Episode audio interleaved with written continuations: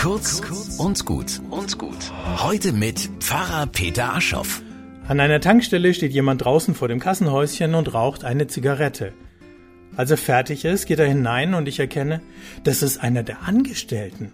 Er hat nicht etwa hinter dem Kassenhäuschen geraucht, sondern davor auf der Seite, wo die Zapfsäulen stehen und reger Betrieb herrscht. Wohlgemerkt an einem heißen Sommertag.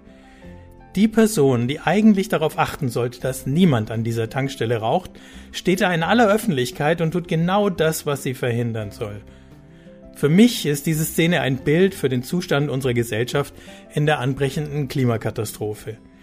Wie beim qualmenden Tankwart geht es da auch um tiefsitzende Gewohnheiten und das gefühlte Recht, sie unangetastet zu lassen – Rüttelt jemand daran, wird das, wie bei den Rauchern, als persönlicher Angriff empfunden und mit einem trotzigen Jetzt erst recht quittiert. Gewohnheitsrechte aufzugeben, beim Thema Rauchen ist das ja mal ansatzweise gelungen.